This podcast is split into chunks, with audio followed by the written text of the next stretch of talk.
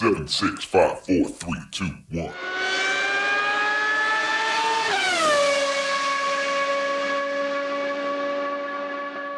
Herzlich willkommen zu Formel Uno, dem Formel 1 Podcast mit Christian, ein spanischer Formel 1 Fan. Ja, und mit Frank, einem deutschen Formel 1 Fan. Und Christian, heute wollen wir mal über das letzte Rennen in Spanien reden. Wie hat es dir gefallen? Ja, das war gut. Natürlich nicht für aus spanischer Sicht, aber es war interessant. Der Start, den fand ich gut. Ich denke auch, dass deswegen das Rennen auch etwas spannender war. Verstappen hat ja Hamilton direkt in der ersten Kurve überholt, was auch nicht einfach war. Aber Hamilton hat klein beigegeben, wahrscheinlich weil er an die WM gedacht hat, weil er schon so erfahren ist, dass er da gedacht hat, ich lasse lieber vorbei, bevor ja. wir beide zusammen crashen.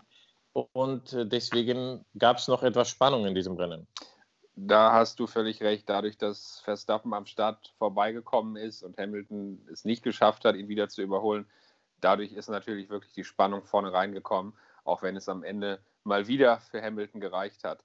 Aber der Start von Verstappen war schon stark und ähm, das haben wir jetzt schon öfter gesehen diese Saison, dass Verstappen am Start auch nicht gerade zurücksteckt und dass man da immer so einen Millimeter vor der Kollision ist zwischen Verstappen und Hamilton. Ne? Ja, ich weiß nicht, ob das Leichtsinn ist oder Ambition. Der, äh, weiß, der weiß schon, dass er dieses Jahr, das ist vielleicht die größte Chance, die er haben wird zum WM-Titel. Ja. Und wenn er nicht dran hält, wie man am Ende im Ergebnis gesehen hat, wäre wahrscheinlich Hamilton einfach vorne geblieben und der hätte es nicht geschafft. Und dank diesem Überholmanöver hat er überhaupt die Chance gehabt in diesem Rennen. Ja, so ist es. Man sagt ja, in Barcelona braucht man anderthalb Sekunden ungefähr, die man schneller sein muss, um überhaupt eine Chance haben zu können, um zu überholen. Und ähm, da hat man eben gesehen, das hat im normalen Rennverlauf für Hamilton nicht gereicht, nur später über die Reifen. Aber da werden wir ja gleich noch drauf kommen. Genau, und dann hatten wir ein Safety Car, was in Spanien üblich ist oder sehr wahrscheinlich. Leider in Runde 8, was dann halt die Thema Strategie nicht viel ausgemacht hat. Nicht nur für die vorne gefahren sind, sondern generell. Runde 8 war viel zu früh, um reinzukommen. Genau. Was ich persönlich schade finde, wenn ein Safety Car kommt, ist es immer schön, wenn dann die Strategieabteilung viel zu ja. tun hat und viel Neues machen muss. Aber das war leider in diesem Fall nicht möglich. Ja. Ja, du sagst, äh, Safety Cars in Spanien sind üblich, aber das Safety Car hatte ja mit Spanien nichts zu tun. Ne?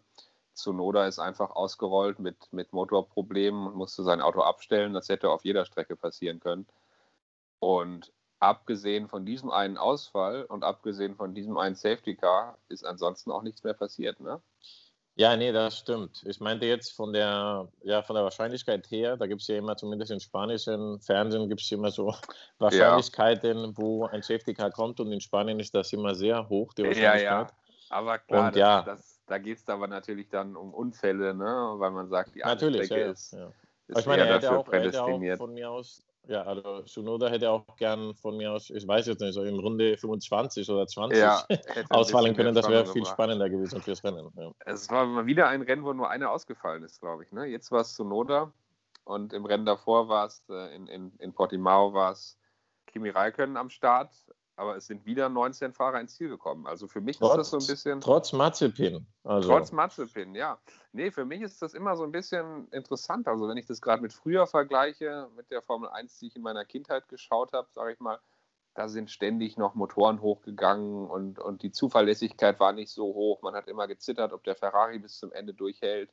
Gut, heute ist der Ferrari ein bisschen langsamer als damals, aber nichtsdestotrotz, die fahren einfach alle stur zu Ende. Das ist schon, schon erstaunlich, ne? wie die Zuverlässigkeit sich gesteigert hat über die letzten Jahre. Ja, das ist vielleicht gut für die Teams oder fürs Budget, aber ich finde, das ähm, nimmt ein bisschen Spannung der ja, ganzen Sache Fall, weg. Ja. Wir hatten ja auch noch die mit dem Tanken, wurde es ja weggenommen. Und jetzt mit den Reifen ist es ja auch nicht so, dass du am Limit fährst, je nachdem, ja. wie du die Strategie machen willst, sondern du weißt genau, du musst den, den Typ Reifen wechseln. Ja, das Ganze macht es ein bisschen berechenbarer oder halt vorhersagbarer.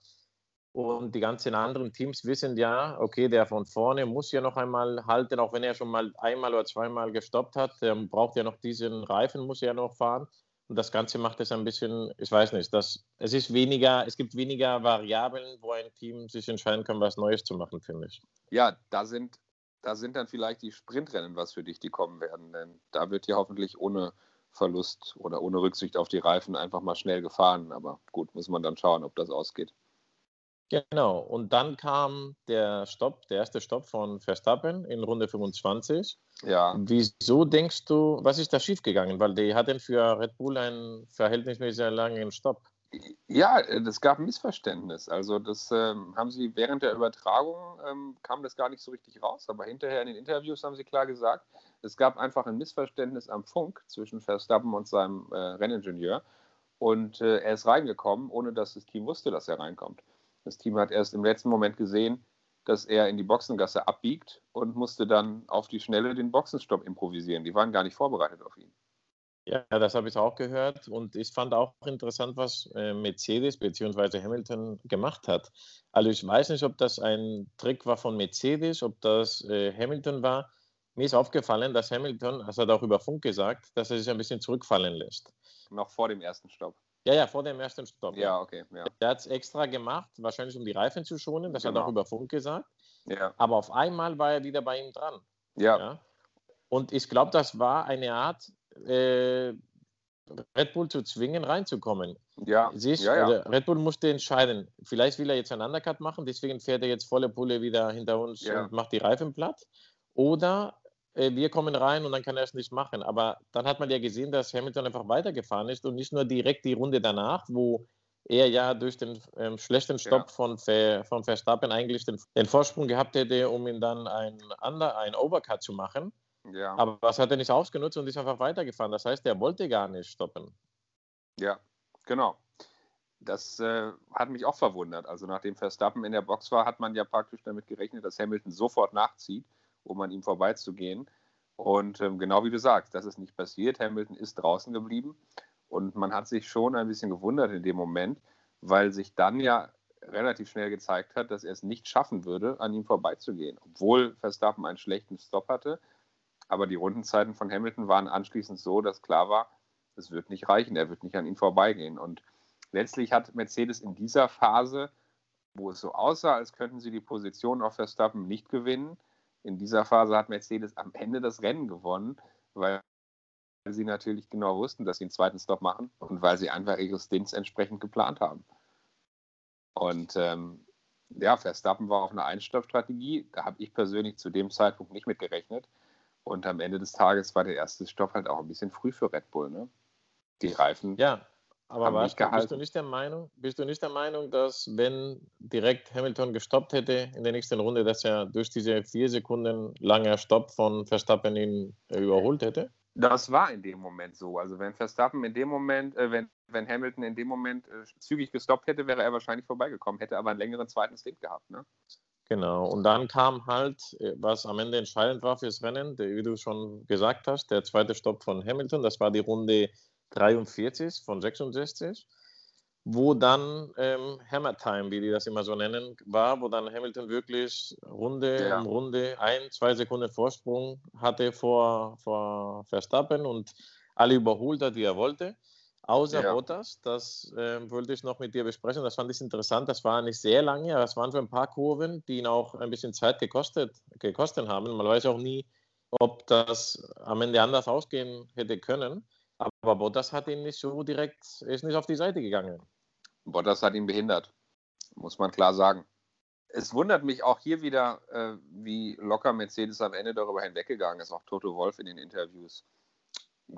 Ich meine, gut, Ja, es, es, hilft, es hilft auch, dass, dass er gewonnen hat, Hamilton. Richtig, Ich weiß nicht, wenn es- Hamilton lag- Zweiter geworden wäre, ob Ja. das dann so locker gewesen wäre. das ist genau der Punkt. Hamilton hat das Rennen gewonnen und Mercedes hatte, glaube ich, kein Interesse, äh, diese Szene hinterher zu skandalisieren. Ähm, aber in dem Moment, wo, wo man gesehen hat, dass Hamilton auf Bottas aufläuft und er lässt ihn einfach über vier, fünf Kurven nicht durch, äh, da, da wundert man sich schon. Ähm, Bottas hat zwar hinterher gesagt, naja, ich fahre ja mein eigenes Rennen. Klar, schön und gut. Aber es war auch klar in dem Moment, dass Bottas keinen direkten Gegner hat. Er hatte zwar Leclerc hinter sich, aber er hatte keinen direkten Gegner, wo es jetzt um Sekunden ging. Es war so oder so klar, er würde vor Leclerc bleiben, wenn jetzt nichts komplett Unvorhergesehenes passiert. Und es ging nicht darum, dass, dass Bottas in dem Moment extreme Rundenzeiten braucht oder extrem wenig Zeit verlieren darf. Und er musste sowieso später nochmal in die Box. Also eigentlich gab es keinen Grund für Bottas hier dieses ich nenne es mal Theater zu machen. Ja, das, das finde ich genauso. Aber Mercedes ist immer so stolz, dass sie keinen ersten und zweiten Fahrer haben, theoretisch. Theoretisch, weißt du? ja, ja. Ja, und das müssen sie halt irgendwie durchziehen, bis es irgendwann mal nicht geht. Und das wird vielleicht dieses Jahr noch passieren. Da bin ich gespannt. Ja, ja es ist schon nicht ganz optimal für Bottas, denn äh, er hatte die Möglichkeit, als nicht nur Nummer zwei im Team zu fahren. Er dürfte so schnell fahren, wie er kann. Er darf Rennen gewinnen. Und wenn es in der WM knapp ist, Bottas kann auch Weltmeister werden. Also ich meine, Rosberg hat es auch geschafft gegen Hamilton.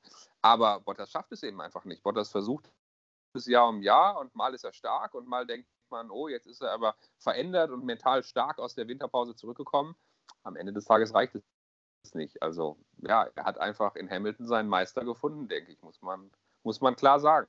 Ja, ich glaube, das sieht jeder, außer er vielleicht und jetzt offiziell das, die Leitung von Mercedes. Aber ich glaube, für die ganzen Fans und für die Zuschauer ist das schon eine klare Sache. Ja. Sechs, nee, sieben Runden vor Schluss überholt Hamilton Verstappen ohne Probleme mit viel, viel mehr Speed, ähm, neue Reifen und das war einfach, das war ganz klar, dass es passiert. Vielleicht ja. nicht so schnell, weil er hat wirklich pro Runde über eine Sekunde ja. schneller, ist eine Sekunde schneller gefahren oder mehr als Verstappen, aber das hat er am Ende, ja, ganz gut hinbekommen, ohne Probleme, wie fast schon erwartet beim zweiten Stopp ja. von ihm. Und das hat dann Red Bull nur noch die Möglichkeit gegeben zu stoppen, um dann die schnellste Runde zu bekommen, ja. was er auch gefahren ist, ja. der Verstappen. Aber ja, ein bisschen enttäuschend für Verstappen wahrscheinlich, der vom Auto halt wahrscheinlich nicht alles so sieht, wie der Ablauf läuft. Und ja. auf einmal hat er einen Hamilton, der einfach ihn überholt, als ob nichts wäre. Als ob nichts wäre. Und äh, Red Bull, ich habe hinterher ein Interview gesehen mit, mit Helmut Marko, der insofern recht gelassen war, weil er sagte, wir konnten das Rennen heute nicht gewinnen. Mercedes hatte mehr Speed und egal, wie wir es strategisch angestellt hätten, Zweiter war heute das Beste, was drin war. Siehst du das auch so oder denkst du, dass Red Bull durch eine andere Strategie eventuell doch noch mehr Chancen gehabt hätte? Denn ähm, ich habe mal geschaut, als Hamilton in Runde 43 in die Box gekommen ist, da waren es eben für Verstappen noch 40 Runden auf dem gelben Reifen. Also wenn er nicht insgesamt noch 40 Runden von dem Moment an, aber es war klar, wenn er jetzt auf dem Reifen zu Ende fährt, dann äh, wird, der, wird der gelbe Reifen am Ende 40 Runden auf dem Buckel haben. Und es waren noch 20 Runden zu fahren und so dementsprechend noch 20 Runden, wenn er gestoppt hätte. Und er hat ja noch einen frischen roten Reifensatz. Verstappen hätte ja, als Hamilton zum zweiten Stop gekommen ist, auch stoppen können, wäre vorne geblieben, hätte einen roten Reifen gehabt. Hamilton wäre nicht sofort vorbeigekommen. Die Frage ist, ob nach hinten raus im Rennen der äh, rote Reifen in 20 Runden eben so stark eingebrochen wäre, dass Hamilton schlussendlich doch vielleicht genauso locker vorbeigezogen wäre. Und dann hätte man auch die schnelle Runde nicht mehr gehabt. Wie siehst du das? Ja, ich finde, Mercedes hat die bessere Strategie und Red Bull hätte es anders machen können. Natürlich im, im Nachhinein ist jeder schlauer. Und so wie du sagst, ich habe genauso wie ich es nicht verstanden habe, wie Mercedes nicht direkt nach dem schlechten Stopp von Verstappen reingefahren ist und wahrscheinlich hätten die einen Overcut äh, geschafft, habe ich auch nicht verstanden, wieso das nicht direkt Red Bull gemacht hat, als sie gesehen haben, dass der Hamilton reinkommt und es nicht versucht haben. Vielleicht hat es auch daran gelegen, dass sie selber nicht daran geglaubt haben, weil Mercedes war doch schneller. Das war so. Und das hat man ja gesehen, dass Verstappen einfach nicht wegkam von Hamilton. Hamilton hat mit ihm gespielt, er war dran, dann hat er sich ein bisschen zurückfallen lassen, dann kam er wieder ja. dran. Und klar, und auch noch was Wichtiges ist, die haben keinen zweiten Fahrer zum Mitspielen. Da war ja. der Perez nicht in der Nähe. Wenn der da gewesen wäre, auf Platz drei oder vier, egal wie, dann hättest du vielleicht nochmal spielen können, ihn provozieren. Dann kommt erstmal Perez rein und da dann, weißt du, aber da, ja. da der nicht dabei ist im Rennen, und ich sage jetzt nicht, weil Bottas war auch zu weit weg, ja, aber wenn du einen zweiten Mann hast, der in der Nähe ist, dann kannst du vielleicht noch die zwingen, was zu ja. tun, einen frühen Start zwingen. Aber Perez war so weit weg, da hatte halt Red Bull keine Chance. Ja, das ist richtig. Dass ähm, Hamilton auf den ersten Stopp von Verstappen nicht sofort reagiert hat, wie gesagt, das kann man noch mit der Strategie erklären, die Mercedes dann in dieser Phase des Rennens einfach schon klar verfolgt hat. Die wussten, ich komme noch ein zweites Mal rein, die wussten, sie würden Verstappen beim zweiten Mal kriegen, indem sie jetzt einen relativ kurzen zweiten Stint machen würden. Ähm, das war ihnen klar.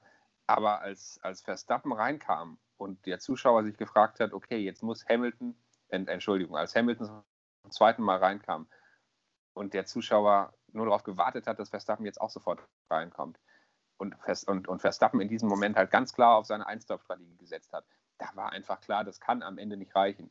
Ja, also wenn Verstappen hier noch einen gelben Reifensatz gehabt hätte, denn das ist ja eigentlich der springende Punkt. Verstappen hatte keinen frischen gelben Reifensatz, keinen frischen Medium-Reifen mehr. Wenn er den gehabt hätte und auf den zweiten Hamilton-Stop hätte reagieren können mit einem frischen Satz gelb, dann hätte er natürlich Chancen gehabt, ernsthaft das Rennen zu gewinnen. Er hatte aber nur noch einen roten. Und der hätte halt bis zum Schluss nicht durchgehalten oder nicht gut durchgehalten. Ich bin aber trotzdem der Meinung, sie hätten es versuchen müssen. Meiner Meinung nach hatten sie außer dem zweiten Platz nichts zu verlieren. Wenn sie einen zweiten Stop recht früh gemacht hätten, auf den roten Reifen gewechselt wären, Hamilton wäre nicht vorbeigekommen.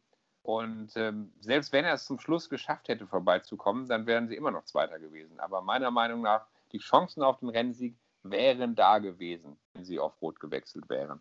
Ja, also bei mir, also vielleicht haben die auch nur das gedacht, was ich auch gehofft habe bis zum Schluss, dass Hamilton, weil er so eine Mordsüberholjagd angefangen hat, dass die Reifen bis zum Schluss nicht so toll gewesen wären, was auch passiert, wenn du es übertreibst. Und dass das dann irgendwie der, weißt du, dass es immer weniger Unterschied in Pace gewesen wäre und dass am ja. Ende eventuell es nicht gereicht hätte für Hamilton. Vielleicht war es dann einfach was die gehofft haben. Aber, Aber klar, im Nachhinein nach 40 ein ganz Runden, klarer Fehler. Ja. Nach 40 Runden ist ein gelber Reifen einfach hin. Also das, ja. ist ja im Nachhinein klarer Fehler. Das siehst du jetzt also auch so. Aber wie gesagt, Helmut Marko hat im Interview gesagt, naja, wir haben nicht viel falsch gemacht. Das war heute halt das Beste, was drin war. Weiß ich nicht. Bin ich mir halt nicht so sicher.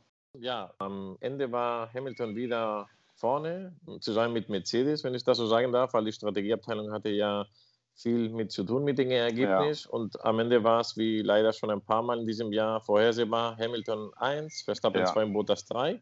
Und was zufälligerweise auch genau die WM ist, also in der WM führt Hamilton, sehr dicht gefolgt, aber schon 14 Punkte Unterschied mit Verstappen und Bottas auf 3. Wobei Bottas hat nur 47 Punkte. Das ist schon ein sehr großer Unterschied zu Verstappen und zu Hamilton.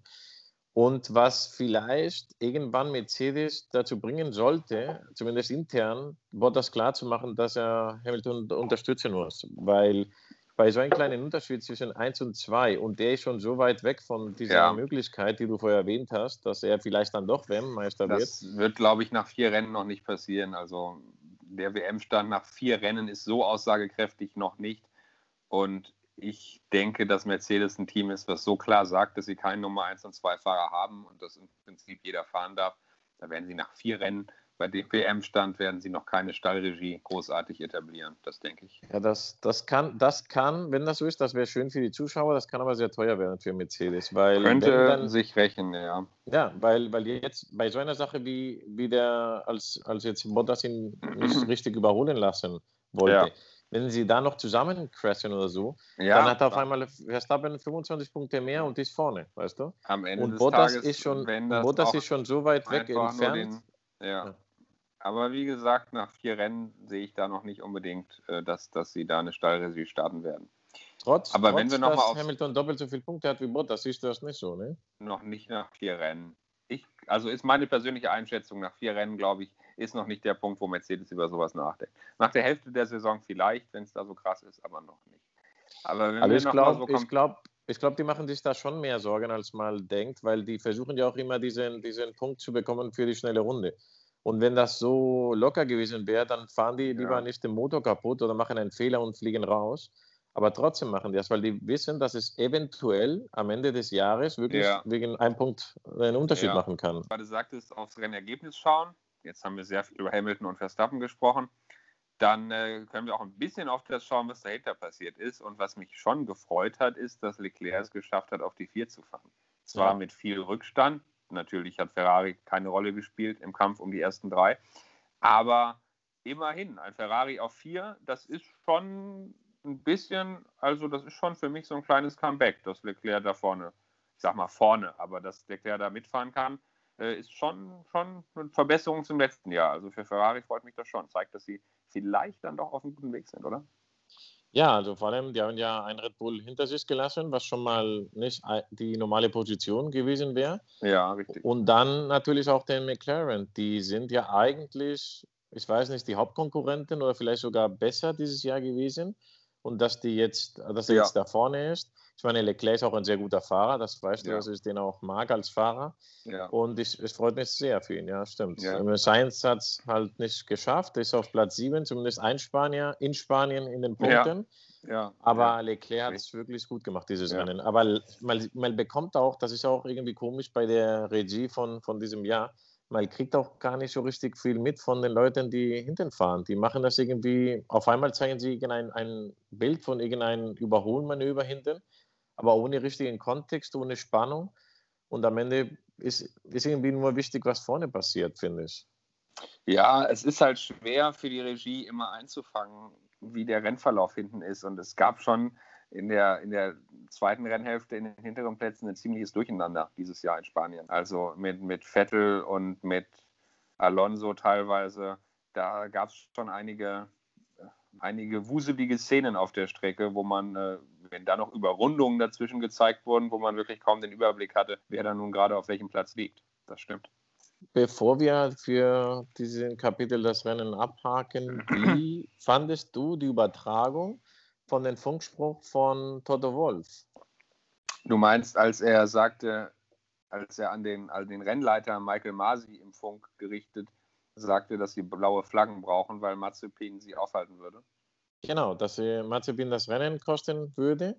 Ja. Und denkst du, dass es nicht normal ist, dass der Teamboss, also nicht der, der Renningenieur oder so, der, die kommunizieren ja immer mit der Rennleitung, Ja. aber denkst du, dass das nicht oft passiert, dass der Teamboss direkt spricht oder denkst du, dass man es normalerweise nie hört und dass die es dieses Mal extra zeigen wollten, was für einen Druck vielleicht die Rennleitung auch bekommt? Ja. Ja, ehrlich gesagt weiß ich es nicht. Ich kann jetzt nicht beurteilen, wie oft sich ein Toto Wolf über den Funk direkt an einen Rennleiter wendet, aber ich denke schon, dass es eher selten ist. Ähm, ich denke, man würde es sonst auch öfter in der Übertragung mitbekommen, wenn es häufiger wäre. Und äh, ja, vielleicht zeigt es so ein kleines bisschen Nervosität, ohne da jetzt zu viel interpretieren zu wollen, aber so ein kleines bisschen Nervosität ist dann schon vorhanden, wenn man bei einem Überrundungsmanöver direkt den Rennleiter anfunkt. Ne? Das kann ein großer Grund sein. Vielleicht bereiten sie nur noch die neue Folge von Netflix und eine Geschichte Ja. über Mazepin, weißt du? Die brauchen Richtig. dann halt viel Stoff Ja. und vielleicht war es Teil Na der klar. neuen Sendung. Ja, deshalb sage und- ich mal, man darf das auch nicht überbewerten, sowas. Ja. Und dann, ja, wir haben das nächste Rennen in Aussicht. Das, wir haben jetzt eine längere Pause, sage ich mal jetzt, für Formel 1-Verhältnisse in diesem Jahr. 23. Wochen. Mai, zwei Wochen genau, ist Monaco dran, nach ein Jahr Pause. Also, das hatten wir ja letztes Jahr leider nicht, das Rennen. Richtig. Und im Jahr davor, 2019, hatte Hamilton Pole und Sieg Ja. ähm, gefahren. Also ja, auf jeden Fall wird es spannend und interessant zu Hoffen sehen, ob es dieses Jahr auch so wird. Ja. Monaco ist natürlich immer ein Highlight und äh, dadurch, dass es jetzt ein Jahr nicht war, ist es umso mehr ein Highlight, nach zwei Jahren wieder Formel 1 in Monaco zu sehen. Monaco ist, klingt jetzt abgedroschen, aber Monaco ist immer für eine Überraschung gut. Man weiß nie, wie das Rennen wird. Ähm, es ist auf jeden Fall immer Potenzial für ein großes Highlight da. Ne? Also ich bin sehr gespannt. Ist auch. Also ich weiß nicht, es gibt, ich hatte schon alle Arten von Monaco-Rennen zumindest empfunden. Langweilige Rennen, wo alle nur in Ja. Linie fahren und auch ganz spannende, tolle Rennen mit Strategie und mit Umfällen und Richtig. alles, was halt das Ganze wieder aufmischt. Ja, ja. Also es kann gut möglich sein, dass, und ich hoffe es, dass wir ein tolles Rennen dann zu sehen bekommen. Ja, ich hoffe es auch. Ich freue mich auf jeden Fall drauf. Bin sehr gespannt. Endlich wieder Monaco. Ja, insofern kann ich wirklich sagen, bin ich sehr gespannt auf das nächste Rennen und wir können ja auch ruhig offen bekennen. Ich hoffe schon, dass es auch vielleicht ein klitzekleines bisschen spannender wird und vielleicht auch ein bisschen mehr passiert auf der Strecke in den vorderen Rängen als jetzt in Spanien. Ne? Sehe ich genauso. Und in diesem Sinne würde ich sagen, wir verabschieden uns fürs nächste Rennen nach Ja. Monaco und hoffentlich mit tollen, vielen neuen Ereignissen. Genau, so machen wir es. Also, Super. Christian, bis dann. Dann mach's gut und bis zum nächsten Mal. Tschüss. Ciao.